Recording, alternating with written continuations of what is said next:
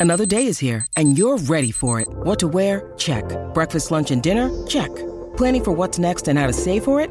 That's where Bank of America can help. For your financial to-dos, Bank of America has experts ready to help get you closer to your goals.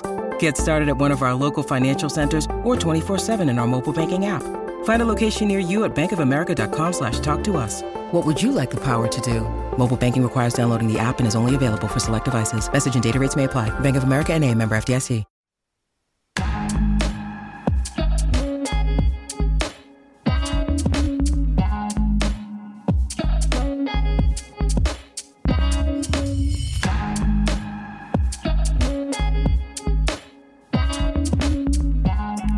Welcome. Welcome to Fearless with Jason Whitlock. I am Jason Whitlock, your host. Happy Thursday. We're almost there. It's almost the weekend. I hope you're having a great week. I am. We are. We're going to have a great day today. Steve Kim and uh, unfortunately, uh, I believe John Hadley uh, ignored my instructions, and we've invited back Jason Brown to the show. Again, that's twice this week. I don't. We, we had limited JB to once a week, but somehow he's returning. Uh, I believe I'm going to blame this on John Hadley. He books the guest on this show. We'll see uh, how long JB can make it on today's episode. Uh, according to the topics I've been given, we will not be discussing Patrick Mahomes, so perhaps it'll be a good visit from JB. Uh, we can only hope. Uh, maybe that hopefully there won't be any connection issues uh, with Jason Brown. Uh, I'm looking forward to that conversation. I, I, will say this on a tiny bit more serious note, and I'm, I'm asking, I need you guys to go to the comments. If you're on YouTube, I, I try to read all the comments, I try to hop in the live chat. On a serious note, I think a lot of times my sarcasm and my desire to laugh at myself and make fun of myself goes over everybody's head. And it, it's like you guys don't have a full picture of me. I like to laugh. I like to joke and laugh about me. I like being the butt of jokes. It's the one thing I'm just speaking transparently and honestly because that's what I do. I don't have any gimmicks or anything, so I'll just say this. It's the one thing that uh, I miss about uh, what, what should have been a great role for Uncle Jimmy on this show is for people to see a bit more of the other side of me. I love to laugh. Th- those skits and parodies we used to do, I wrote most of them and and I legalized people to come on and crack fat jokes about me and just I, I, like to laugh at myself. That's why I love having Steve Kim on the show. Steve Kim makes me laugh. Steve Kim knows how to poke at me. That's why I love having Shamika on the show. She makes me laugh. That's why I actually, in all seriousness, love having JB on the show because JB allows me to tap into the masterpiece lounge side of me. The Masterpiece Lounge is the bar my dad owned uh, for most of my life in the inner city of Indianapolis. It's my favorite place on earth. Guys would go to the Masterpiece Lounge after work and they would talk spit to each other and they would crack jokes on each other and they'd talk about sports and life and culture while, you know, again, you're, you're seeing a far more sanitized, a better version of me. But you know, I grew up at my dad's bars because he, the Masterpiece Lounge was the one he owned the last 30 years of his life, but he also had Jimmy's J Bar J before that. And when I was a little kid, oh man, I just forgot the name. Oh, I can't believe I forgot the name of my dad's first bar. The Knot Hole? No, that was the name of his barbershop. Uh, anyway, he, his first bar. I grew up on a bar stool. And, uh, you know, I'm not saying this with pride but I'm just saying it factually, where a term of endearment, I'm saying this factually, those of you that come here and want me to be Billy Graham every day, it's hard for me to do it because that's not how I grew up. And trust me, this journey that I'm on, with my relationship with Jesus Christ, it is authentic and it is pleasing to me and it's enjoyable, and I'm glad to be sharing it with you. But there's part of me that grew up where, again, close your ears, tell your kids not to listen right now, do whatever. For, for those of you that are, you know, these totally serious people that, that can't ever laugh at themselves and, and don't know anything about the world that I grew up in. But literally, a term of endearment at the Masterpiece Lounge was monkey, A S S N I G G A. That's what people called each other as a term of endearment. Monkey A, not saying it's right, but I'm just telling you that's in me. And God is cleaning a lot of it out. But I like to laugh. I like to be, to be around people I can poke fun of, poke, poke fun at. I like to engage and talk sports with people that if I get frustrated and I want to just hang up the phone on them, they're not mad because we're just like that. We're just cool like that. And that's the energy I get from Jason Brown. Jason Brown didn't grow up in Indianapolis, Indiana, didn't grow up at the Masterpiece Lounge, but he grew up in South Central Los Angeles. And if you watched Last Chance U or watched him on this show, Jason Brown is cool when things get a little rough or just just a tiny bit playfully disrespectful. And so for all of you that that goes over your head, and and it's not just the Jason Brown situation. As I, last night I was looking in the chat and someone was uh, saying, "Jason, you need to quit obsessing about your looks." And and I'm apologize to any of you that can't figure out that when I talk about my hair, when I talk about how good I look, I'm being sarcastic and playful. I'm being self-deprecating. I'm a 55 year old man with graying hair who sits on the show and talks about dyeing it and bringing attention to the fact like that man whitlock is struggling with getting old he don't like his gray hair i'm doing it to make myself the butt of jokes because uh, again i like to laugh at myself. And so and i'm sorry that it's clearly not coming across to everybody. And and you know we've had we've adjusted the show and and some of the things that I envisioned for the show didn't work out to where people would be more accustomed. If again if things had worked out well with Uncle Jimmy uh, people would would see more of that he he's he represented although he didn't like it but he represented the guys that used to hang out at the Masterpiece Lounge and so it, it, would bring out that personality in me, and there would be someone here constantly poking fun of me. And that's what I want from Jason Brown. That's what I want from Steve Kim. That's what I want from Shamika Michelle because it fits their personalities. Some guys, Delano's very serious and he's involved, uh, you know, in a family and you know, he plays a role of, it's not a role, but it just fits his personality to be more serious. And, and Virgil, minister that knows the gospel forward and backwards, knows scripture forward and backwards, he plays a different role. Royce, he's Morpheus. He's all knowing. He's got all these big ideas that we like to unpack on this show. Everybody has a role. Pastor Anthony, obviously, we know his role. Be the minister, be the the the the, the guy running a church that's trying to be an example to all of us how to live a Christian life. And then there's me, who's authentically walking you through my journey as a Christian and trying to improve and trying to shake off many of the things from the world that I picked up. But, but some things I'm just not going to let go. Making fun of myself and being sarcastic and talking about my weight loss journey and joking about it and coming on the show and bragging about how good I look. It's a joke. It's, it's, it's self deprecation. It's supposed to be fun.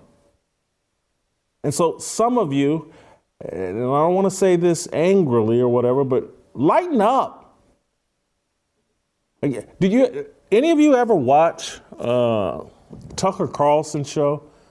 Because we all have ways of dealing with what's going on in the world. We all have different ways of dealing with it. And, and sometimes you have to laugh at it. So if you like, if you watch Tucker Carlson's show, Tucker laughs constantly. Because in the face of this insanity that we're looking at in America, the only thing you can do to keep your insanity is to laugh. And so the only way for me to keep my sanity is to joke and laugh and crack jokes and have little fun things that go on on the show. And so if JB comes on this show and we start talking about Patrick Mahomes and I boot him off the show, trust me, me and JB are good. That's just me having fun and playing into the fact that I lived in Kansas City for a long time. My mother moved there in 1984. I moved there in 1990, 1994. I'm a huge Chiefs fan. Anybody that really knows me and follows me knows I could give a care less who gets criticized. Patrick Mahomes, does anybody listen to how I talk about myself? If you think I can be this critical of me, you think I can't handle some criticism of Patrick Mahomes?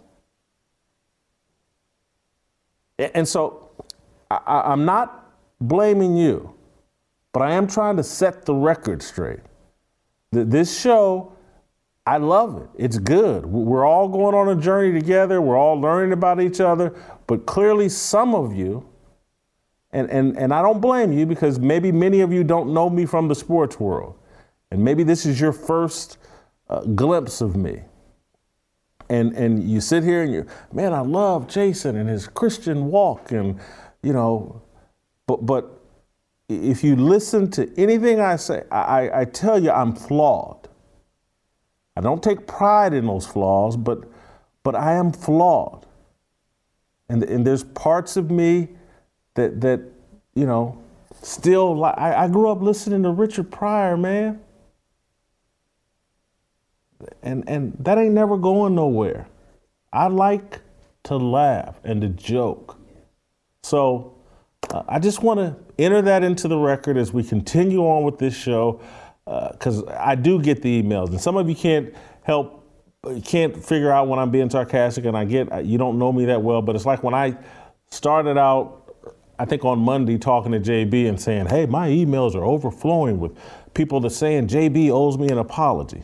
That was sarcasm. That was a joke. Anybody with a brain that watched me boot JB off the show knows that no one thinks JB owes me an apology. That, that was me joking. JB got it. That's why he was smiling and laughing. But some of you can't. And I'm, I'm just going to tell you if you come here to this show looking for perfection, you're going to be disappointed every single day. You may be fooled, oh, Jason, he's great. He, no, I'm not. I'm just as fallen as the rest of you, just as fallen as you are. Maybe you don't recognize how fallen you are. Maybe you think you're perfect. I don't think I am. And, and that's part of the message that we're trying to convey on this show is that you don't have to be perfect to have a relationship with God. Let God perfect you. Let your walk with Him perfect you. You don't have to be perfect. And that does you don't relish or delight in your flaws, but you don't have to be perfect. And so I want this show to be for everybody, not just those of you that 24 7, 365 are inside of a church and never hear a curse word. I just had a guy, and I'm not frustrated. I get his perspective, but I had a guy email me this morning and tell me he can't come to roll call because there's going to be alcohol there. And I was, I was like, really?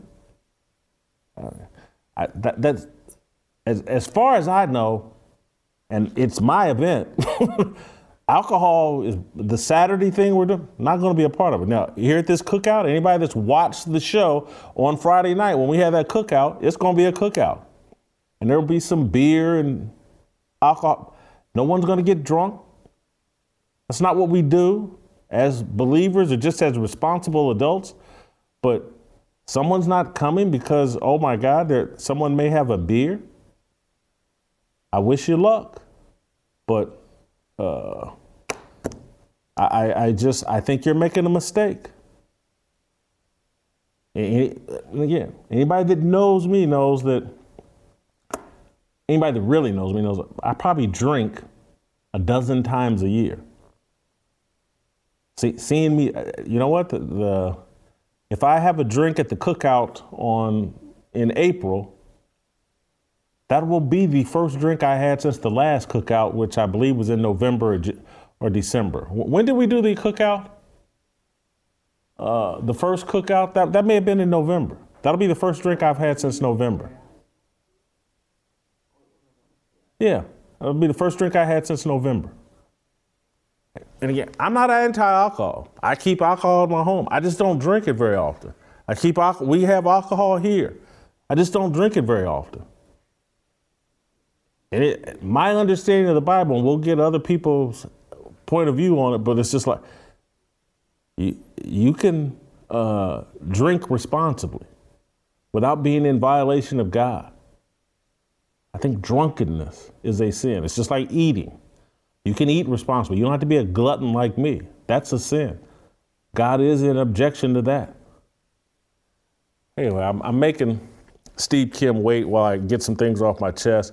And I've told these guys, because the other thing that I have heard from you guys, uh, in writing over email and some of the comments is that you do want me to tighten the show up some, and we are trying to do that. You know, all of you don't have two hours every night to sit and listen to me and all my guests, and I know some of you love it, but but I do want to tighten the show up a little bit, and and you know, get it down to a more manageable hour, hour and a half, hour and 15 minutes. And so we're going to try to do that. I've just blown it today by rambling here and making Steve Kim wait while I get this off my chest. But before I do anything else, though, now that I've gotten that off my chest, uh, we need 4,000 likes today on YouTube. You guys know why, because these algorithms don't want our show to expand and grow. I need this little small thing from you. Hit the likes. It's very easy to do, takes less than a half second please do it. Help us grow this fearless army and fearless movement. Get in the comments. Tell me what you think about my explanation about my sense of humor and you know what I'm trying to convey. Your, your thoughts on me and JB. Uh, your, I've given you plenty to talk and comment about. I do want your feedback. I do respond to your feedback, whether email or in comments. I, I put comments in the comments. I hop in the live chat. I need you hitting the likes, leaving comments, and then really importantly, and some of you did this for me, and I really appreciate it, but I need even more of you to do it. If you're listening over Apple, hit that five star review button and write a review on Apple. We need that to fight the algorithm. They don't want this show expanding because they're against a Christian worldview. They're against men trying to be men. So there's just tiny little things you can do that don't cost you a dime that I need you to do. Apple, write a review, hit that five star, give us a review, hit the likes on YouTube. Give me a comment. I read your comments, I'll try to respond to them. When you need mealtime inspiration, it's worth shopping Kroger, where you'll find over 30,000 mouthwatering choices that excite your inner foodie. And no matter what tasty choice you make, you'll enjoy our everyday low prices, plus extra ways to save, like digital coupons worth over $600 each week. You can also save up to $1 off per gallon at the pump with fuel points. More savings and more inspiring flavors make shopping Kroger worth it every time. Kroger, fresh for everyone. Fuel restrictions apply.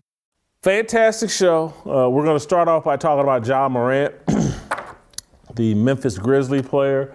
I don't know, the Washington Post wrote a story uh, yesterday about Ja and a dispute he had, I believe, over the summer where he beat up a 17 year old kid on a basketball court at Ja's house. Ja's having these little private basketball games at his house right outside of Memphis gated community, nice house, obviously. He's Ja Morant. One of the top local basketball players in the Memphis area is there. They get into a little heat on the basketball court playing in a pickup game where Ja pushes the ball hard into the guy's chest, like check up. You know, any of you that played basketball, check up. He threw the ball hard at the guy's chest. The guy threw it back hard, and it went through Ja's hands and hit him in the chin or the face area. He and Ja square up, and then Ja, according to this kid, according to a police report, beat the kid up, and so did Ja Morant's best friend, some dude, I think his last name's Pack, uh, beat this kid up on the court, hit him more than a dozen times. And the, this has not been reported until the Washington Post revealed this in the last 24, 48 hours. And, and then they add on to the story there's some dispute between Ja over the summer and a mall security where uh, Morant mother, it sounds like, had a problem at the mall, made a phone call, and Ja and eight or nine of his buddies all roll up to the mall to intimidate. And according to this mall employee, security felt like he was threatened because Ja allegedly was saying, uh, What time do you get off? We'll come see you, or so- something along those lines. And then we we know this isn't part of the Washington Post, but they're just putting it all together. Ja Morant had the problem with the Indiana Pacers, and his his buddy Pack, his best friend, somebody I can't think of his first name right now, but his buddy Pack is at that Pacer game and walks onto the court during a dispute. This is guy a fan, but Ja Morant's friend sitting courtside, walks onto the uh, court gets involved in this dispute. And then after the game, and this was all reported in real time or within 24, 48, 72 hours after it happened, the Pacers felt like someone tried to intimidate them after the game by flashing a red laser light into a car that conveyed the feeling or created the impression someone was putting a gun or pointing a gun at them and threatening them, you know, those red laser lights that help you with your aim or whatever. And so Ja Morant is coming across like a real idiot. Like he wants to be the Tupac Shakur of the NBA. This guy, the league, the future of the league is allegedly in his hands, but from all reports, this guy wants to be Tupac Shakur and is going to throw everything away to be an idiot. And part of me thinks that, uh, you know, playing in Memphis has influenced Ja's behavior. Memphis is, you know, one of these cities that loves to brag about it's the murder capital and it's rough, it's tough, it's this, it's that. Young Dolph got killed here and Will Smoke, blah, blah, blah. Anyway, uh, Steve, uh, what do you make of Ja Morant's off court problems? Ah, uh, Ja Rule Morant. Uh, I mean, the guy, you know, he does kind of remind me of one of those rappers. They, they talk like they're street and they love and they live in the suburbs, but uh, this is a Huxtable that's trying to be little Riley from the Boondocks. I don't know what else to really say. I mean, look, we always knew he could finish around the hoop. How's his mid-range shooting? Yeah, I said it, but you know, uh, I don't expect anything different now. I really don't. This is who he is. This is what he is, or this is what he wants to be in terms of his persona and behavior.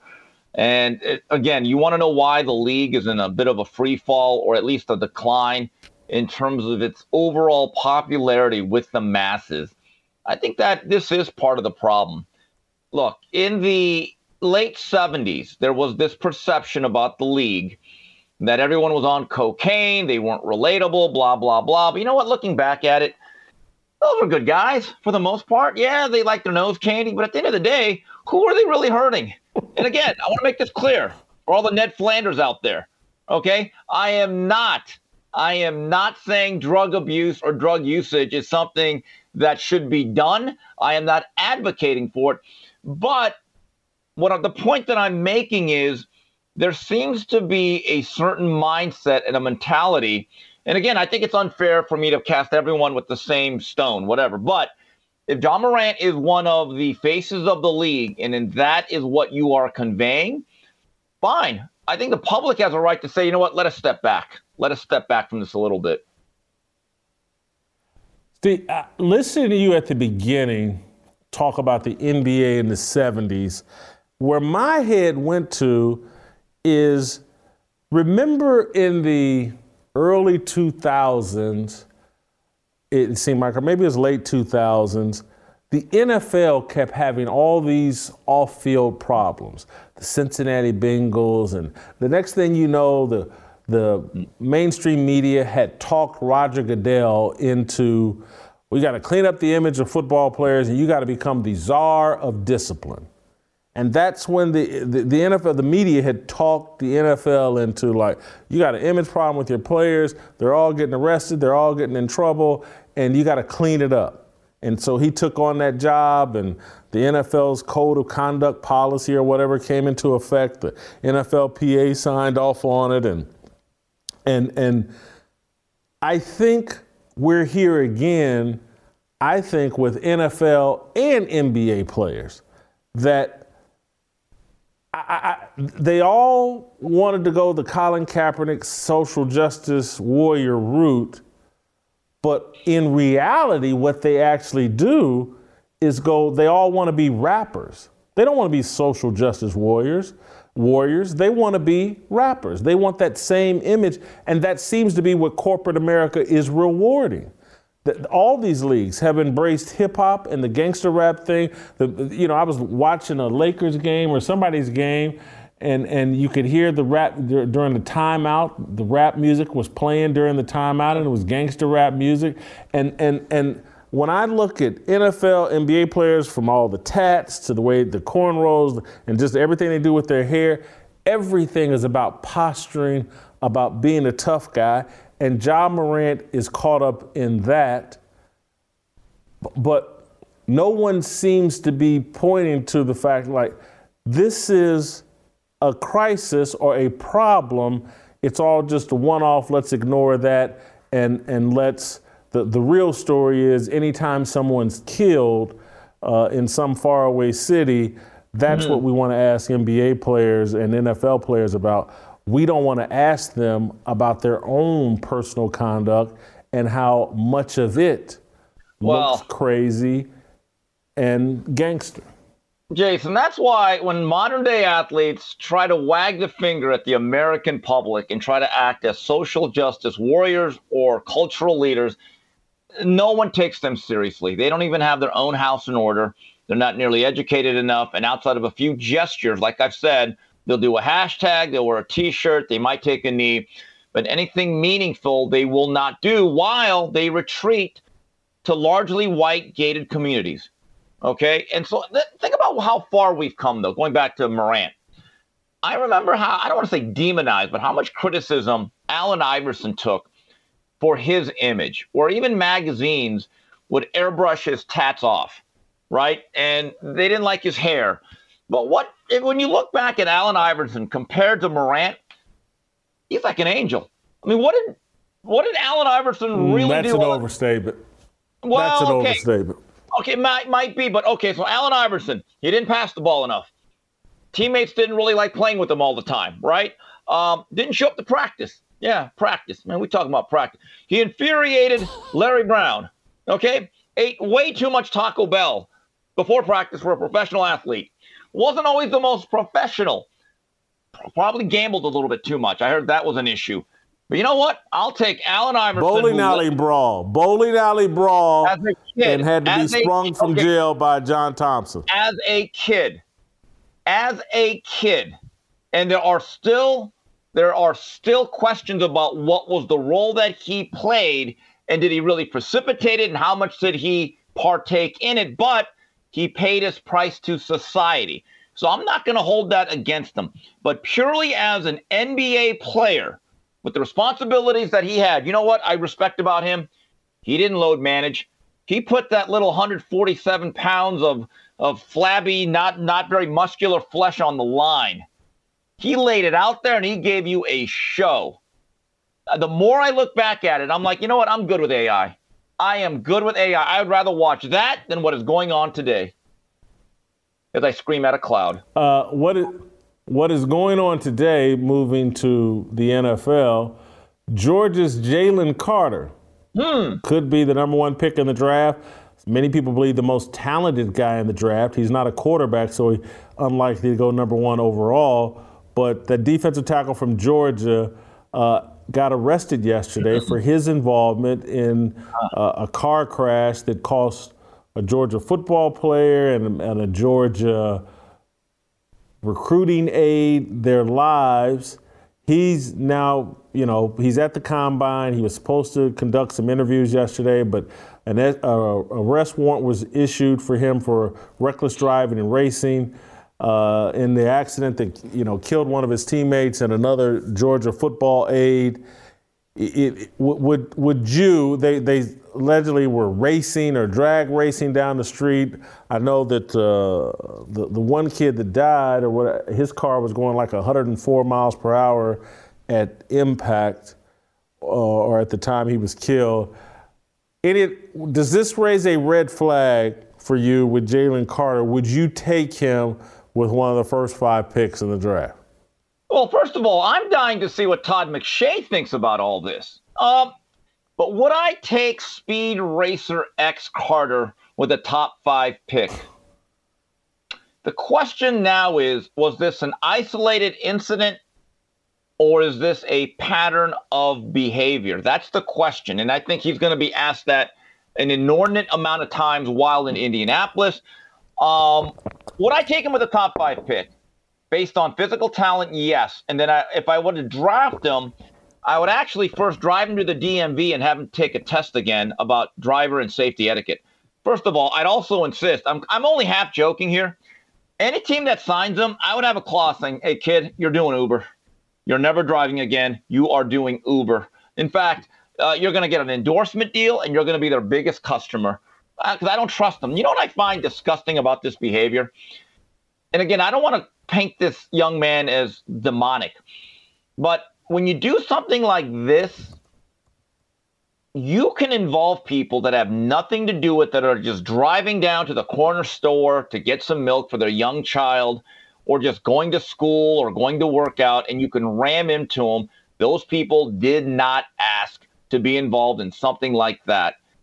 I'm being dead serious about this. And I know this is a terrible comparison, but if you're going to just jump off a bridge, you're affecting you, yourself, really, right? But when you do something of that nature, look at the accidents that you could cause and the death toll that I think speed racing or drag racing has throughout the year. Um, you know, I don't, I don't, I think this is kind of serious. But again, I want to ask: Was this an isolated incident or a pattern of behavior? This is tough for me because I've had a speeding problem, and particularly when I was young. Uh, I can remember at age 27, 28, I got my first Mercedes Benz. And I had a real hard time being on the highway and not driving more than 100 miles per hour because those cars just ride different.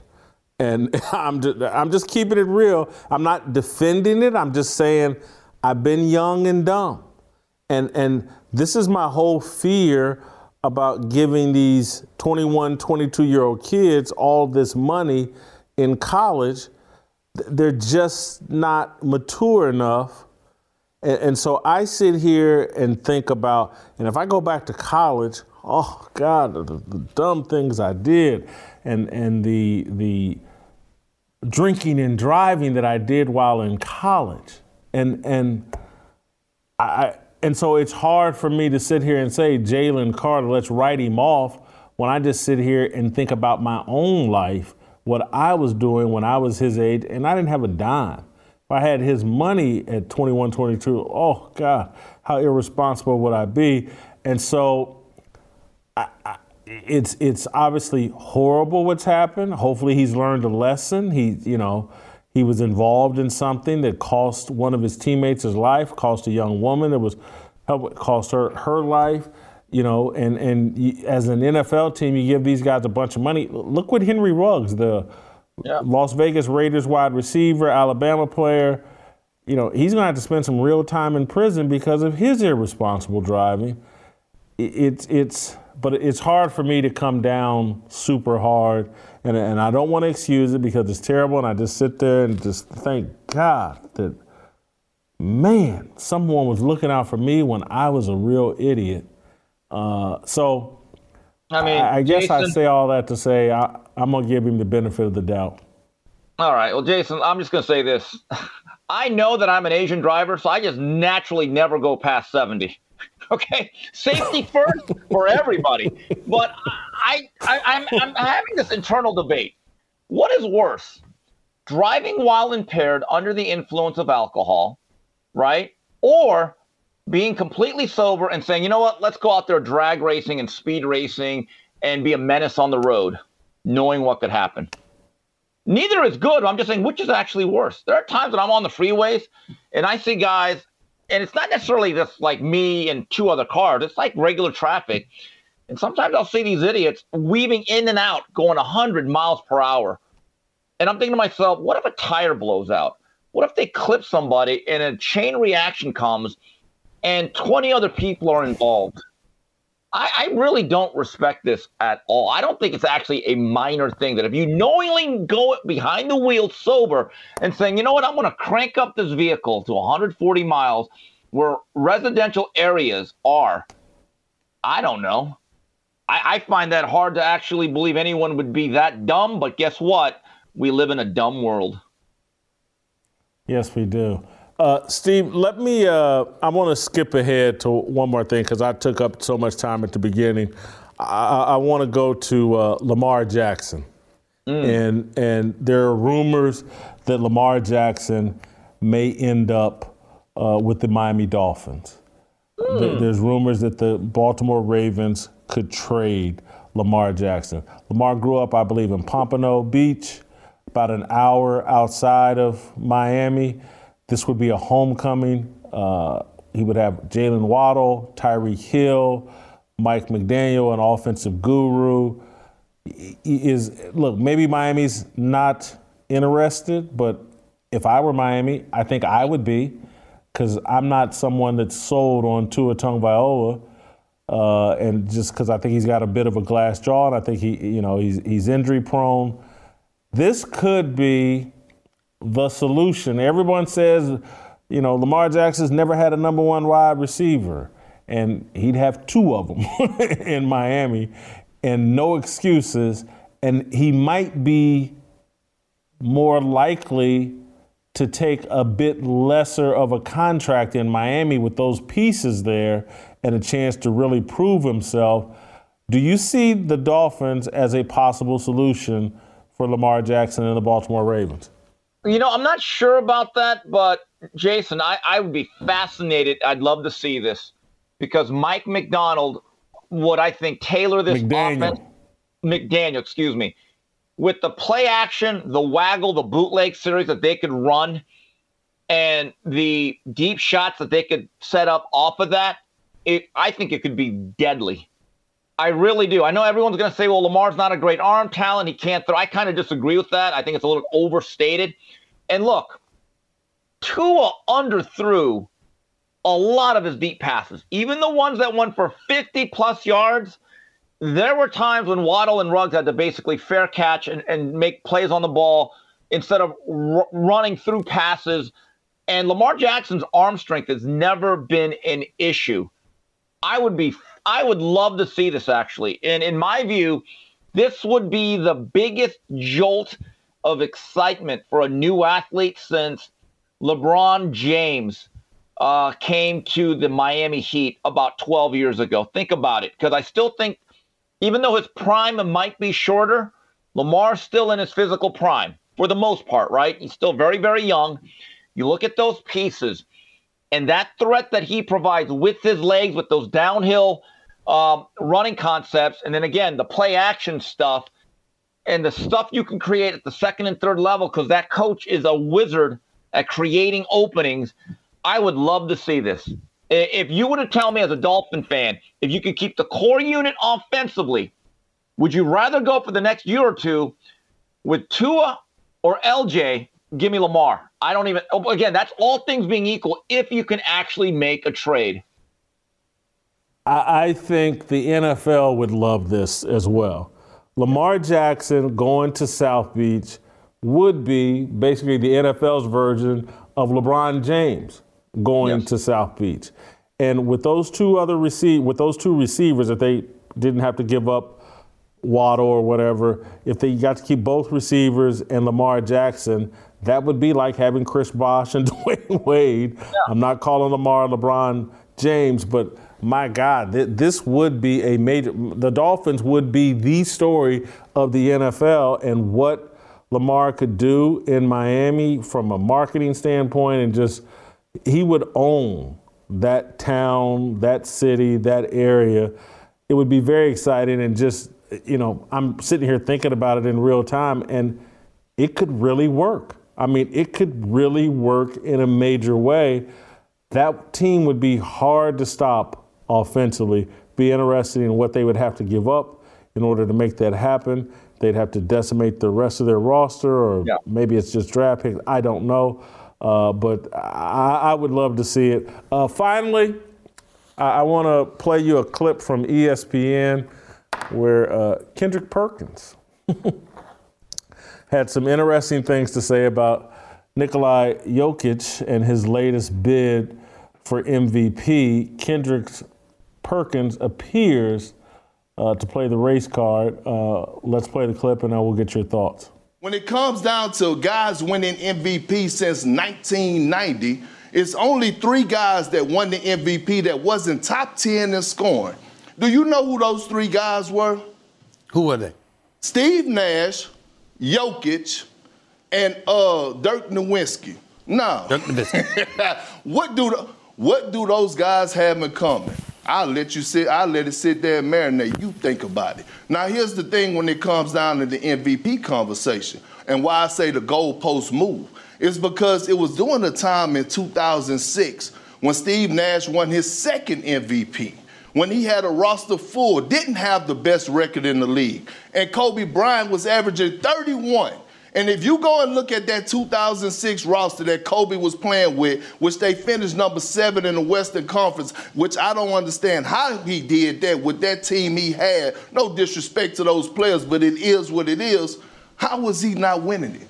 Leading the league in scoring that year. So when it comes down to moving the goalposts for certain individuals to win it, again, is it Uchiwali or is it One Mike? Like, what song are we actually dancing to right now? Why is this subject not brought up? What do those three guys have in common when they won the MVP for us? Steve Nash, Dirk Nowitzki, and Jokic. That wasn't top 10 in scoring.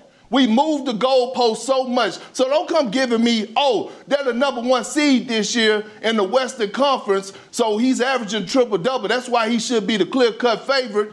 They wasn't the number one seed last year. They was actually the number six seed. One, one seed from being in the play-in tournament. So that's my whole thing is like, why we move the goalposts for certain people and then for others, we don't. So when I was trying to make a case two years ago for Chris Paul, when I was saying, hey, you know what? The Phoenix Suns, Chris Paul, same organization, same position, same results. Why is he not getting the love that Steve Nash was getting when he was in Phoenix for as the MVP candidate or winning the or being the MVP frontrunner? I'm just trying to say, Stephen A. Well, am I missing something here? Hmm. Hmm. Steve, is he missing something? You mean uh, Dilbert Perkins? Because he almost went all the way there, except he didn't have the guts to say it. He just wanted to let it marinate. Uh, uh, Kendrick, finish around the hole, brother. You want to go there, go there. I kind of, I kind of, the point is actually kind of solid. But Kendrick or Dilbert, say it. Make your point. Seriously, um, it's an interesting debate for one reason, and I was just thinking about this. Who the hell really cares about the NBA MVP? You know why? Nobody cares about the regular season, including the players. I am. I was just kind of like watching this, and I'm thinking about saying, why does anyone care? The players don't care. They load manage. It, there's really no pride anymore. These guys are just there for their own whatever. Fill out a contract, take a couple of weeks off a year. So I'm kind of like, I, I think this award really does not mean as much as it did in the 80s, 90s, and 2000s. I'm just being dead serious about it. And I want to go back to that Kobe year where they finished, I think, in seventh place. That Laker team, if I'm not mistaken, that was Smush Parker, LaRon Profit, um, Kwame Brown, I think, may have on that team, or it was like Shammond Williams, Chris Mihm. Lamar Odom was pretty good. And I just remember thinking he's the best player in the game. There was no doubt about it. He had reached his apex a, a year or two after Shaq had left. However, that team struggled to make the playoffs and they got bounced in the first. I actually didn't have that much of a problem with Nash winning the MVP. Okay, that does not make him better than Kobe Bryant, though, because there's no all time list that'll have Steve Nash over Kobe Bryant. But back then, I don't remember a lot of load management going on.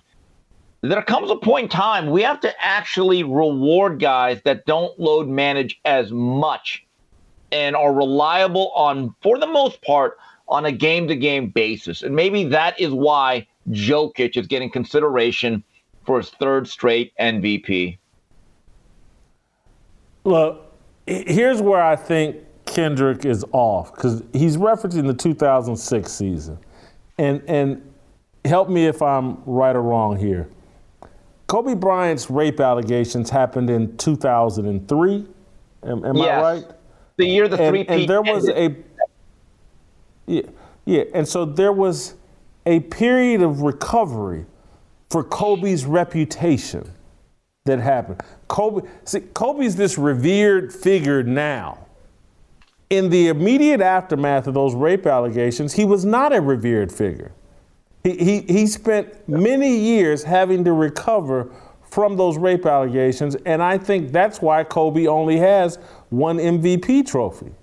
If, if not for the rape allegations, yeah. I think Kobe probably would have had three MVP trophies. Well, Jason, go back to that, that time right after Shaq. So they get bounced by the Pistons, and Shaq made it clear, I'm out of here. I still remember that week after thinking, oh, God, it's over. People have to forget the Lakers became an afterthought. They really were bad up until that third year with the development of Andrew Bynum and then the trade for Pau Gasol, which completely rewrote the history of Kobe Bryant's uh, second career as number agent 24, right? But I the, the, shame about Kobe is is that his very best basketball as the number one guy was, was not actually the two years that they won it in 09 and 010. Those two years right after Shaq, where he was literally going five, six games at a time, scoring 40 points I think he had a, a, a streak of like four games of over 50. I still remember him outscoring the Dallas Mavericks, who went to the NBA Finals that year when they blew that series against the Heat. One of the most amazing things I've ever seen, and to me, it's more impressive than the 81 points, Jason. He outscored the Mavericks by himself 63 to 62 in three quarters. It was a Sunday night game. The Lakers got on top big, and I remember thinking Kobe could make a run for 100. But the game was such a blowout. Phil Jackson pulled them, and I'm thinking, ooh. And we saw, but here's the problem nobody cared about the Lakers. Nobody actually cared about the Lakers. And it's really a shame that his best basketball, I think, is to a certain degree forgotten about. But again, but the award is different, though. it's not just purely stats. And it's not just purely who's the best player, because Jason, let's be honest about it. There was probably an eight year stretch where nobody else except the guy by the name of Michael Jordan should have won that MVP. And that wasn't always the case. Yeah, I know one year uh, Karl Malone won the MVP. Barkley. And I think he averaged 23 points a game. Barkley and, won and it so, in 93. And maybe that was yeah, maybe that was in the top 10 or whatever, and Kendrick's point stands up. But I, I just playing the race card on the NBA MVP just doesn't make sense. That that's not the, the, these and and and reevaluating what happened yeah. 20 years ago or 18 years ago.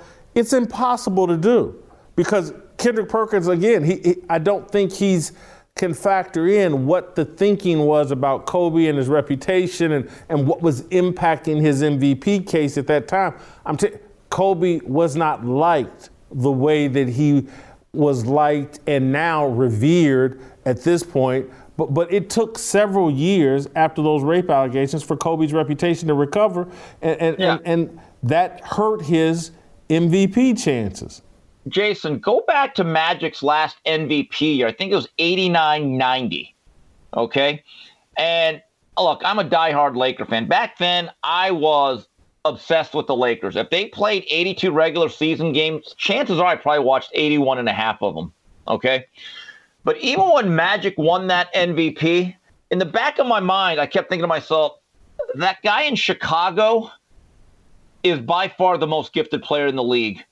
And you know what's funny? Magic and Bird actually admitted that after they kind of like reached a certain stage, even though the Bulls had not won anything and they didn't win it till 91, they kept saying that guy in Chicago is better than all of us.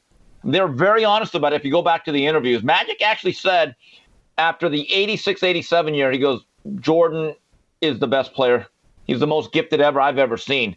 Larry Bird actually called him God after he scored 63 in his second year but the perception was, well, Magic's winning. He's leading a team. Never mind that his team is stacked. And never mind it's the Lakers and and Michael at this point is still trying to raise Horace Grant and Scottie Pippen to a certain level. So if you want to talk about injustices on MVP, go, guys, it also happened to the great Michael Jeffrey Jordan. Thank you, Steve. Great job as always. Uh, appreciate it. Uh, I want to remind you guys to uh, hit that like button on YouTube. We need the likes. We got to defeat the algorithm. If you're listening over Apple, give me that five star review. We need that. And write in a review and a comment. We need that.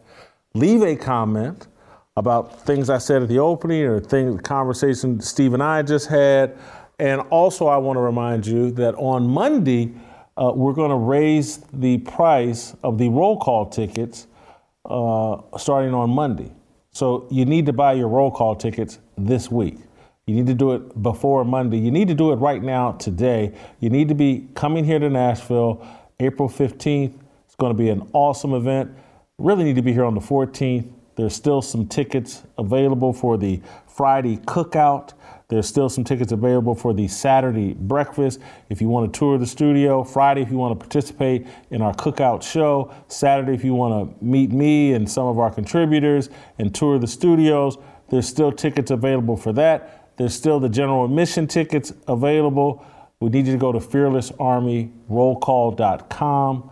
All your ticket information's there. You want to be here in April as we fellowship as men, as a fearless army, and this movement really comes to life and we inspire each other, have a good time, we eat, we have fun. Uh, again, I told you guys tomorrow we booked her ticket. She's coming in. She's to sing Freedom. She's to sing some gospel songs for us. We're to have some other entertainment.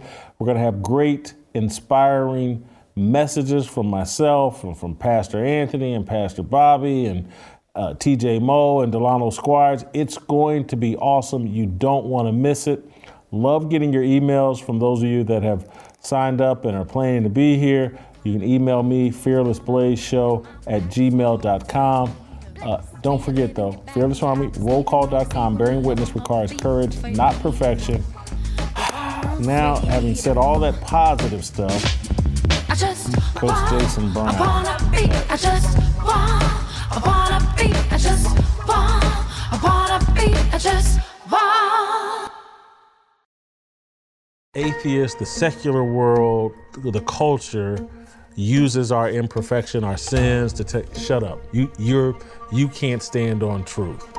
And if all it was was imperfection, it eliminated us from standing on truth. This would be a very quiet place. I'm trying to be as loud as I can and as transparent as I can to try to inspire other men. We know you're imperfect. You know you're imperfect. God's grace and mercy, mercy gives you the right to stand on His truth and to speak that loudly into the culture. We, we have to do that. You can look around and say, these guys have taken over everything. They own the CDC, the NIH, they got the president. Is transgender surgery for children? Colleges today are nothing but leftist indoctrination centers working fully against the Bible. what's the alternative? So you're going to stop fighting today and you're going to let the government raise your kids? And you're going to turn around and let them chop off your 12 year old daughter's breasts and let them sterilize your son and tell him that he's a girl?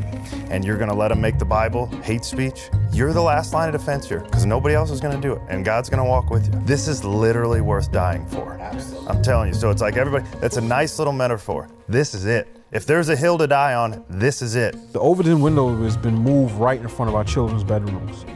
And there are all types of people that are trying to climb up in the ladder. And every good father should be on his post so that when they peek their head up over the, the window sill, you kick the ladder back down, let them know you, you move on to the other house because we're not playing that around here. Sometimes just standing up, just saying no, we're not going to do that. Not my marriage, not my kids, not my family, not my community, not my church, not my city. Just declaring that, that's victory enough. In prepping his disciples, he tells Peter, he's like, listen, Satan desires to sift you as wheat, but I've prayed for you. We're gonna face some ups and downs in life, and we're not gonna always get it together. But if we stay on the path, if we stay chasing after, running after Jesus, running after his way, he's even praying for us. Now, I, I like it when you pray for me, Jason and TJ. I appreciate that, but to have Jesus pray for me, that makes me feel pretty good. When you make it through this sifting process, go back and strengthen your brothers. So we all have a responsibility as men. Once he's delivered me through this, I have a responsibility to go back and bring some other folk out you do a roll call to just let people know you're not alone. Be confident in your position, and we're going to inspire you. We're going to eat, fellowship, listen to some music. It's going to be the first of many roll calls that we do. So we're looking for soldiers. We're going to put on our best uh, recruiting pitches for soldiers.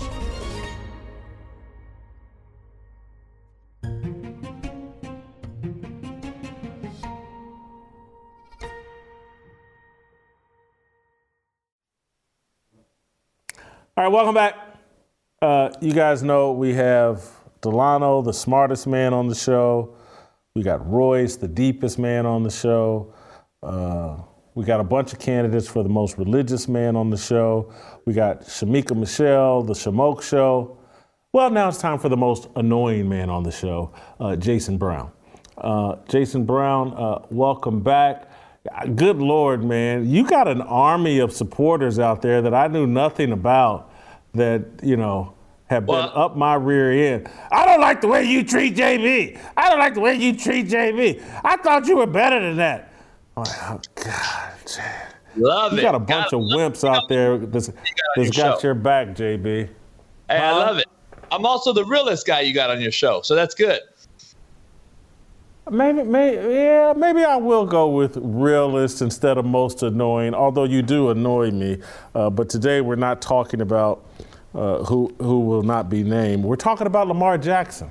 Uh, Lamar Jackson might be a great fit for the Miami Dolphins. There's a lot of rumors and speculation about could the Dolphins trade for Lamar Jackson. Steve Kim and I just talked about it, JB. I, I think that would be a very interesting landing spot. Jaylen Waddle, Tyreek Hill, Mike McDaniel, a good play caller. Uh, Lamar Jackson's from that area. I think that could be like the NFL's version of LeBron James going to South Beach. Your thoughts? So you said interesting decision. Do you like it or do you not like it? I, I, I think I love it. So let's get let's let's let's talk football here. You got me on here to talk football. Let me let me ask you something. What is the strong suit of the Miami Dolphins? What is the single greatest position on that team? Wide receiver. What is the worst attribute of Lamar Jackson? Throwing the football. So why would that make sense in all of God's creation to send a guy who can't throw a hitch to Waddle and Tyreek Hill? I'm gonna tell you why. Because they get open, they create windows like they're in college, and that's something Lamar could work with. he can work with, or he can just throw the ball in the dirt and we're sitting there wide open. Like, which one is it? So let me let me give you a scenario. Let me give you a scenario. How I got a better scenario for you. I have Aaron Rodgers going to Miami with that wide receiver crew, with that promising defense, who's middle of the row, middle of the pack, decent running backs, good tight end, Gesicki.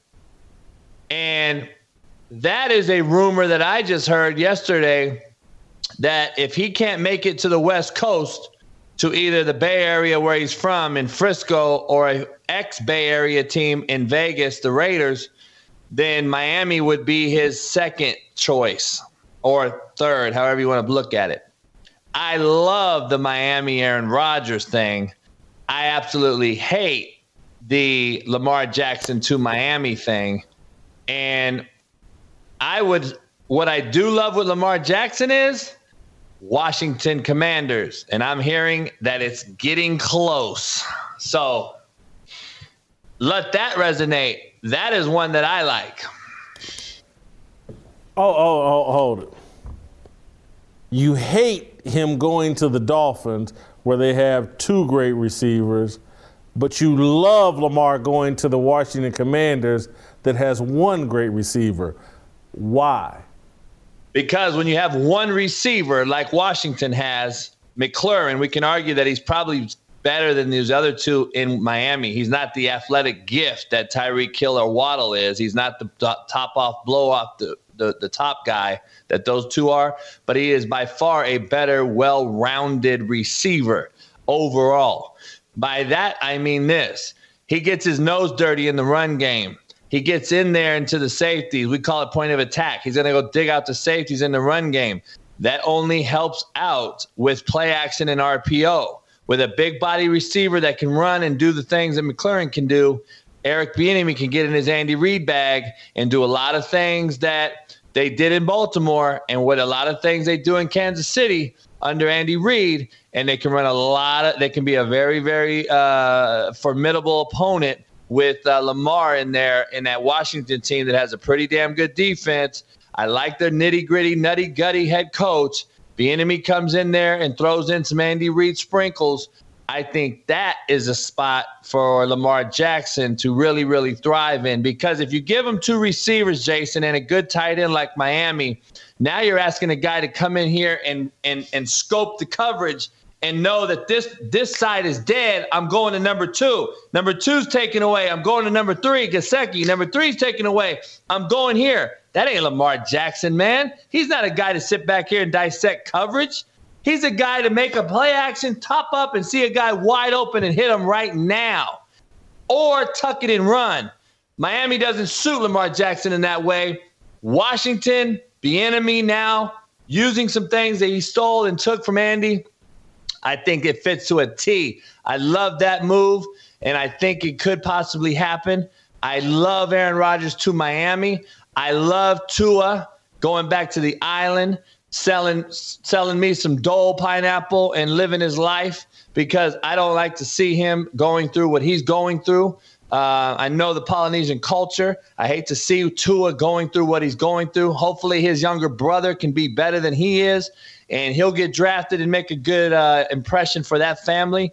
But Tua, it's a scary sight to see him on the field at all. And, and that that has to be a, a major concern for Miami. And I think they're definitely going to make a decision and make a move at quarterback. Who is it? We don't know. And I just all we're making is assumptions.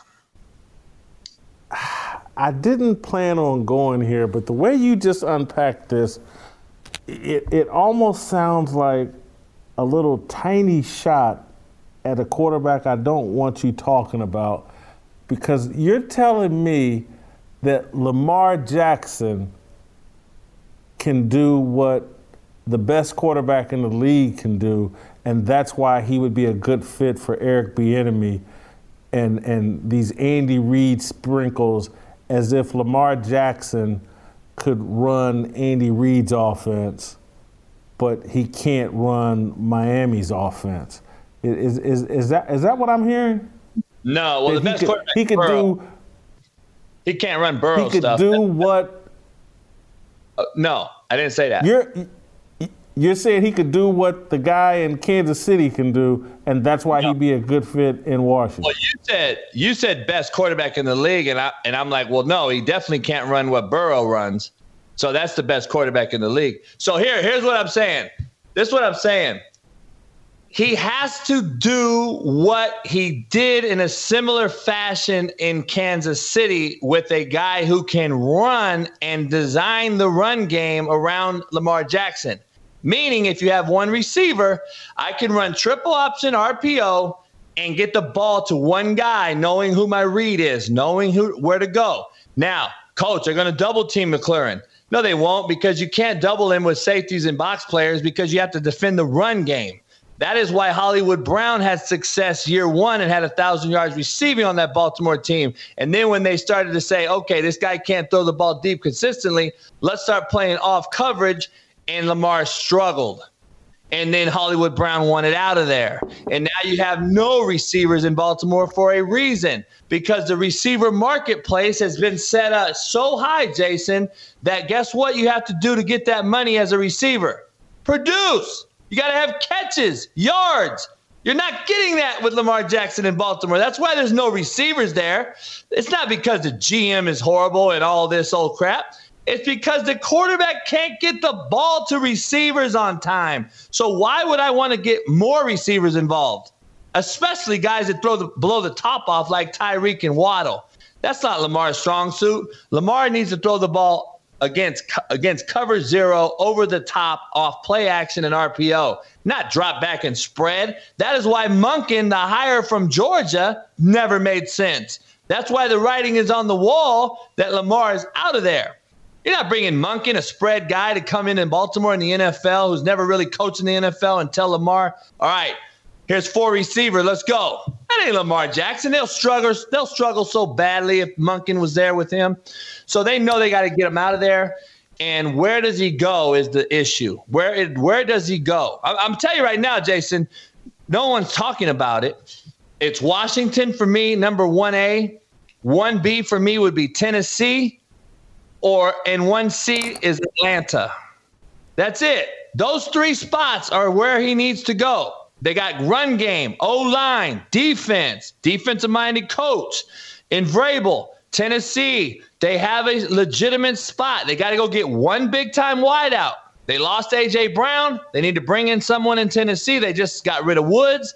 They need to make. They got cap space right now, a lot of it. Tennessee is a good spot for him. Atlanta's a good spot for him. They just got rid of Mariota, freed up more space. They're going to make a move. I guarantee it. Is it Lamar Jackson? We'll, we'll, we'll soon find out. But I believe somewhere in the South, somewhere that it plays in decent weather, where he can throw the football and not have to worry about wind, rain, snow, and let's get him the best opportunity possible to have success. And that's going to be sprinkling in triple option, RPO, and having one side reads. We're going to cut half the field off and let's work that side. And Bieniemy's great at doing that. He learned that from Andy. I think they'll be great at that. So I, I would say 98% of the things you said there, I can go with. I'm not going to mention the other 2%. It's irrelevant that uh, you foolishly uh, want to call Joe Burrow, who has no MVPs, no Super Bowls, uh, who still has a lot to prove. Somehow he's the best quarterback in football, but uh, well, when someone tries to anoint the actual best quarterback in football, you say he has more to prove. He needs to accomplish more things. But Joe Burrow doesn't have to win MVP or Super Bowl. But I, am going to move on from there, and and I want to talk a little basketball with you, JB, because allegedly, yeah, we're probably on safer ground talking basketball with you. But anyway, I, am sure you have some thoughts about Ja Morant and again, this isn't even strictly basketball. The reason I wanted to talk to you is just from you're from South Central Los Angeles. You know these kids as well as anybody. I'm looking at Ja Morant and the problems he's having in Memphis and the problems he's just having in life where he wants to be a rapper, it seems, more than a great NBA player. He wants to be the persona of a rapper. He's had a problem at a mall, threatening somebody. He's beating up a kid, pick up basketball game at his house, and uh, the kid saying he's flashing a gun after all this. He's he's had the pro- he, he's just had a multitude of pro- he, he and his little posse maybe shining a red light at some Pacer officials after a game, threatening them with a gun. It, it, it's it's it's sad to see someone who could have the world by its tail by just sticking to playing basketball and being a great kid. All companies want to have him endorse their products, but this guy wants to be Tupac Shakur. It feels like to me, and may end up screwing up his NBA career? All right. I'm from Compton, not South Central. We don't get along, just so clarify that. All right, number one. Number 2 what was Tupac before he became Tupac? Do you remember? He was on a movie called Juice. And if you go back and watch that movie, Tupac had no tattoos in that movie. If you recollect, if you go back, he had zero tattoos. He was also an African Bambaataa dancer with Digital Underground before he ever became famous. He was a dancer. Um, this is Ja Morant. Ja Morant was Tupac and Juice. Um, growing up, no tattoos, had a great two fam two parent family. Uh, went to a private school. I know a couple guys that, recruit, that that coached his AAU with him and Zion both. I recruit South Carolina heavily. I know a lot of people that have actually been in their lives, and they're like, it's unbelievable to me that this guy who has it all before basketball, he had a pretty damn good life. Now he's made generational wealth, uh, not only for him but his own kids. Um, now he wants to be a rapper and uh, it's unfortunate, Jason, that I go around talking to kids in the inner city all the time. And I'm like, why do you guys want to be a rapper? Why do rappers and black basketball players, black football players, which is 90% made up of the league, the league is made up of 90% African American black players. And why, if you have a good s- situation, do you want to act like something you're not? Jason, we call that being a fake ass good boy. What a fake ass good boy is is a guy that comes to you and say, "Hey, Jason Whitlock, I love your show. I, I yes sir, no sir, yes ma'am, no ma'am." And then that night they're robbing McDonald's. That's what the fake ass good boy is. Ja Morant is a fake ass good boy, and that's what he is. And I, people that think this is a problem, though, the problem is they accept his apologies. They they don't coach it, they allow it. And that is what's happening. All the kids want to want to go see him. They want to buy the rapper's albums. They want to see his vid their videos. They don't ever tell them to say they never say no. Jason, the fan base won't say no. That is who's paying these guys salaries. I don't understand it. Like Anthony Davis said we got to win every game and he don't play yesterday. Well, then I wouldn't have showed up. But we still show up. We still pay their salaries. We still think that they are who they say they are. No, they are what they do, not what they say they do. This guy is a fake good boy. And it, it, it, it, it really hurts me because I see this happening every single day, especially in the inner city where these cats can't get out of their own way. They just can't get out of their own way for whatever reason, and they just won't do it because their circle are all do boys and yes men instead of, hey man, why don't you knock it off? But guess what, Jason? Who do you see every day at his games? His daddy. His daddy is his biggest fanboy. Instead of being his father and telling him yes and no and what to do, he's going along with it, trying to fight Shannon Sharpe. This guy's a clown too.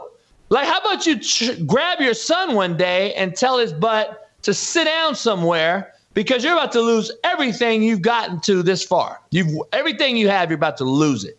So, but he's a fanboy himself, and that's the problem. He wants to walk around like he's hard gangster. No, he's not. Gangsters are laughing at these cats right now, and that's the problem.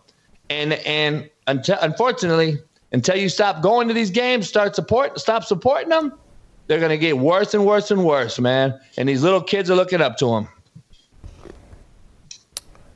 JB, I was going to say goodbye, but I prefer just to hang up on you. So play tomorrow, and we'll see the rest of you tomorrow. Hey, Burrowhead! Burrowhead! Cut that off!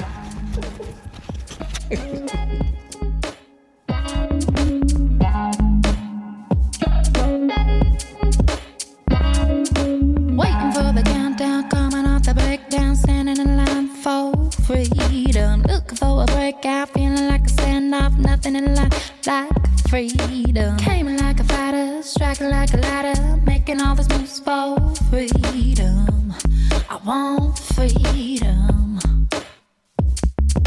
No negotiation, my sister, no relation. We all just wanna have freedom. Sitting on a corner, never been alone. I'm breaking my back for freedom. We are living, get back. We are receiving, no deceiving. We all wanna be free. We want freedom. I just want, I wanna.